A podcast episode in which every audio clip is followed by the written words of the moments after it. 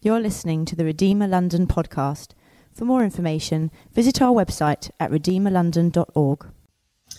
It's wonderful that we've got Steve living with us and he's going to come and do our Bible reading this morning. So Nick is going to jump off the sofa. Nick is going to, and Steve is going to jump in a, in a place and he's going to read to us from John chapter 12. This is Palm Sunday and so he's going to read us the story from John. Thanks, Thank Steve. you. We We're just discussing how John gives half his book to Passion Week from John 11 right through to the end of the book. Um, I recommend reading it through this week as we uh, approach Easter. But this is John chapter 12, the triumphal entry. The next day, the great crowd that had come to the, for the feast heard that Jesus was on his way to Jerusalem. They took palm branches and went out to meet him, shouting, Hosanna! Explanation mark. Blessed is he who comes in the name of the Lord. Blessed is the King of Israel. Jesus found a young donkey and sat upon it, as it is written, Do not be afraid, O daughter of Zion. See, your king is coming, seated on a donkey's colt. At first, his disciples did not understand all this. Only after Jesus was mm-hmm. glorified did they realize that these things had been written about him and that they had done these things to him. Now, the crowd that was with him when he called Lazarus from the tomb and raised him from the dead continued to spread the word. Many people, because they had heard that he had given this miraculous, miraculous sign, went out to meet him. So the Pharisees said to one another, See, this is getting us nowhere. Look how the whole world has gone after him. Great, thanks so much for reading that to us. It is Palm Sunday, and uh, some places in the world this is known as Passion Sunday, Flower Sunday, Branch Sunday, Willow Sunday, or even Yew Sunday. But here in the UK, we call it Palm Sunday. Our kids are actually going to be looking at this as well. So when the kids sign in for their activity at 11:30, you'll be looking at this story. There are so many different ways of celebrating it, so many different facts about it. I wanted us just to pause for a moment and think a little bit about the story of Palm Sunday. It's actually recorded in all four gospel accounts in the Bible Matthew, Mark, Luke, and John. All four people that record the life of Jesus all tell us about this story, so it's obviously really important. We know from John 12, verse 1, that this was the week, literally the Sunday before Easter Sunday, so this time when these events were taking place. Jerusalem was the place to celebrate. In fact, when the Jews used to take this celebration, they used to say, This year here, next year in Jerusalem. It was almost this thing of actually, we really want to be in the city of Jerusalem. We know from the story that there was a great crowd. in lockdown, a great crowd is probably six people in one home. I don't I doubt if we have more than that in one place. But in Jerusalem it was throbbing. In fact, 30 years later, Josephus, who was a historian, records that there was 250,000 lambs killed for that one Passover. Well, we know that a lamb was shared between 10 people. And so there was something like two and a half million people rammed into the city for this event. It was the feast. The Jews celebrated many uh, occasions throughout the year. This one was the Passover. They were celebrating the release from slavery. The uh, Egyptians, they've been slaves for them for 400 years. The Israelites are led out by Moses. The blood of the lamb is put on the doorposts. And then every year they've done this Passover celebration, remembering the faithfulness of God. The palm branches. This had actually become a national symbol for Israel. Uh, about 164, 190 years before this event, Maccabees had cleansed the temple and stopped the invaders, and all the people had waved palm branches. In fact, when the Jews wanted to make a coin, almost in rebellion to their Roman masters, they put the palm leaf on there as the symbol. So this was a, a symbol of them as a country. it was a young donkey, not just a random animal taken. I guess nowadays, the car that you drive reflects something about you. I actually went on to the Admiral insurance site and typed in the car that we have, a Zafira, to see what it said about us. A Zafira apparently is the car of a male, married man, employed, and left wing, which I found really fascinating because the car belongs to my wife. the young donkey, though, was really important. It was symbolic. You see, if we look back in the Bible, we know from 1 Kings 1 verse 33 that at the end of David's reign, when he is literally dying, he puts his son upon his mule and he is led out and they declare Solomon will become king. There was a picture almost of the son of David who rode on a young donkey. The word Hosanna is in the story. Literally, it means the God who saves. In those days, um, if, if a king had gone out and they'd uh, defeated an enemy or they'd protected themselves, they used to have a big parade and literally they shouted, Hosanna, God has saved us. The Jews were looking for a Messiah that would set them free from the, their Roman oppressors. And here they are shouting, the God who saves. I wonder if on your walk during the last week you've spotted some rainbows in windows. I wonder if maybe you've done some. I think it's great. So many kids have done pictures of rainbows and stuck them up in the windows.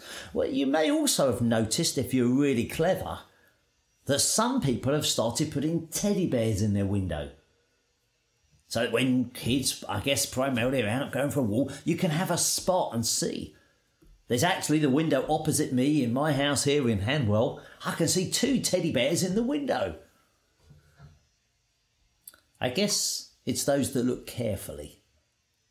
And I want us to look carefully at this story because I've gone around some of the details, but actually, all the details say one thing.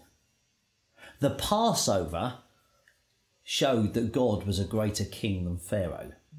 The palm branches showed that uh, Judas and the Maccabees became king of Jerusalem rather than an oppressor. The donkey showed that this was someone who was the son of David the king. Hosanna said, God is king.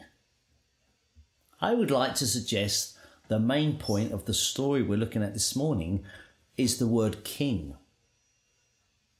In fact, in the passages that John quotes, he adds a word one of the quotes comes from Psalm 118. It says this Blessed is he who comes in the name of the Lord. From the house of the Lord we bless you.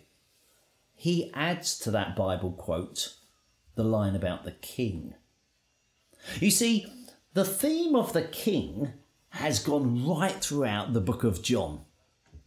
In John chapter 1, the first chapter of the book, Jesus is calling his first disciples and he invites Philip and Nathanael to come follow him.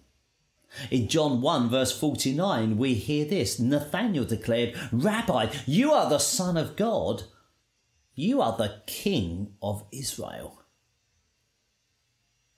Nicodemus in John chapter 3, he was of the Jewish council. He came to Jesus. He had questions as well things that he was grappling with, trying to understand. Jesus replies to Nicodemus, Very truly, I tell you, in John 3, verse 3, no one can see the kingdom of God unless they're born again. So again, there's this theme of the king coming. We then read in John chapter 6 that the crowd who were looking for a king wanted to take Jesus by force and make him their king. John 6, verse 15. But Jesus withdraws to a mountain by himself because that's not the kind of king he wants to be. We then read here in John 12 about Palm Sunday, as we call it, but it continues in the rest of the book of John. When Pilate is interviewing Jesus, because the Pharisees have handed him over to be crucified, in John 18, he says, Are you the king of the Jews? Good Friday. Next week, we'll be having a service together then at 10.30. That's the day we remember that Jesus died. The sign that was above his head on the cross, according to John 19, was Jesus, King of the Jews. So I guess I'm zooming out from the story, and you suddenly think there's been this theme right the way through the book of John. Who is the king? I would like to even suggest that that is true throughout the whole Bible. And that if you took this book, one of the themes that runs the whole way through it is about God being the king and his kingdom. Vaughan Roberts has written a book called God's Big Picture, and he plots this theme through. The Garden of Eden was the pattern of the kingdom. This was a people that was to know their Creator. But when Adam and Eve chose to sin, the kingdom perished and the relationship was broken. Abraham was then called by God. This was almost the sense of a promised kingdom. And then we see with Moses and with David something of the reign of God, but not the full kingdom. It's a partial kingdom. Tragically, the people of God uh, go their own way, they go into exile, and the prophets come and encourage them and say, Have hope, a king is coming. That's why the Jews were looking for a Messiah. I guess that's maybe why they were waving the palm branches, and saying, Is this the king? We then think about the New Testament, and I would say that the Gospels was Jesus demonstrating the kingdom of God. Mm the letters that were written to the church were almost inspiring. This is the kingdom that we're to proclaim. And Revelation, the last book in the Bible, would say one day the king is returning and we'll all see him as God of all. Mm. Go back to the story. Jesus did not ride into to Jerusalem to claim kingship. He already was the king he was declaring his kingship. Mm. What kind of king is he? Well, I guess the first thing is I think actions speak louder than words. There was a great crowd in Jerusalem. If, if Jesus was to try and shout, I don't know how many would have heard him, but it wouldn't have been everyone. But I guess by riding on this donkey, it was a very visible sign that could be seen by all. You see, I think it was a sign, number one, that Jesus is a king of peace. Mm. Today we think of the donkey, I guess, as something that's stupid or stubborn. If you've watched the film Shrek, you think of a fast talking fool. We all heard of Donkey and the voice of Eddie Murphy, I guess. In the Bible, though, the donkey was much more a picture of service, suffering, peace, humility, even wisdom. There was a, prophet in the Old Testament, Zechariah, that even spoke about a king coming on a donkey. In Zechariah 9, verse 9, it says, See your king comes to you, righteous and victorious, lowly and riding on a donkey. I will take away the chariots of Ephraim and the war horses from Jerusalem, and the battle bow, bow will be broken. He will proclaim peace to the nations. You see, when a king came on a horse, it was for war. When a king came on a donkey, it was for peace. The first thing we know about this king is he's a king of peace. The second thing I would say is that he is a king of victory. Death seems so harsh, so limiting, so unavoidable, and so final. It's tragic, isn't it? Every day, seeing the numbers of dead. Yesterday, 4,300 more that have died just in the UK. In this story, Lazarus had died, had come alive. This was a clear picture of what was to come. Hmm. Jesus is the king who can and will conquer death. Jesus is the king who conquers the fear of death and brings eternal hope. Mm. So he's a king of peace, he's a king of victory. I believe also that John tells us he's the king of the world. You see, the Pharisees in chapter 11 had been thinking, oh, this Lazarus is bad news. We need to kill him. Now they're suddenly thinking we need to kill him and Jesus. We're going to, we got, we got to kill two people. They then say, look, the whole world is looking to go after this Jesus. John 3 told us in the first, the beginning, that God so loved the world that he gave his one and only Son, because actually Jesus is here for everyone. It's not exclusive, it's not small. The invitation is to all. Mm. I guess in this time of the coronavirus, we can have many questions. What is the planet trying to tell us? What is God trying to tell us? Have we been living in a wrong, unsustainable, unhealthy way? If as humans have we messed up the world? What kind of king would Jesus be if we were to live for him? What kind of world would this be if we treated the world the way that we should living under King Jesus? How would we treat the planet and other people if Jesus was our king? This story, your story, can you see the king today and how are you going to react?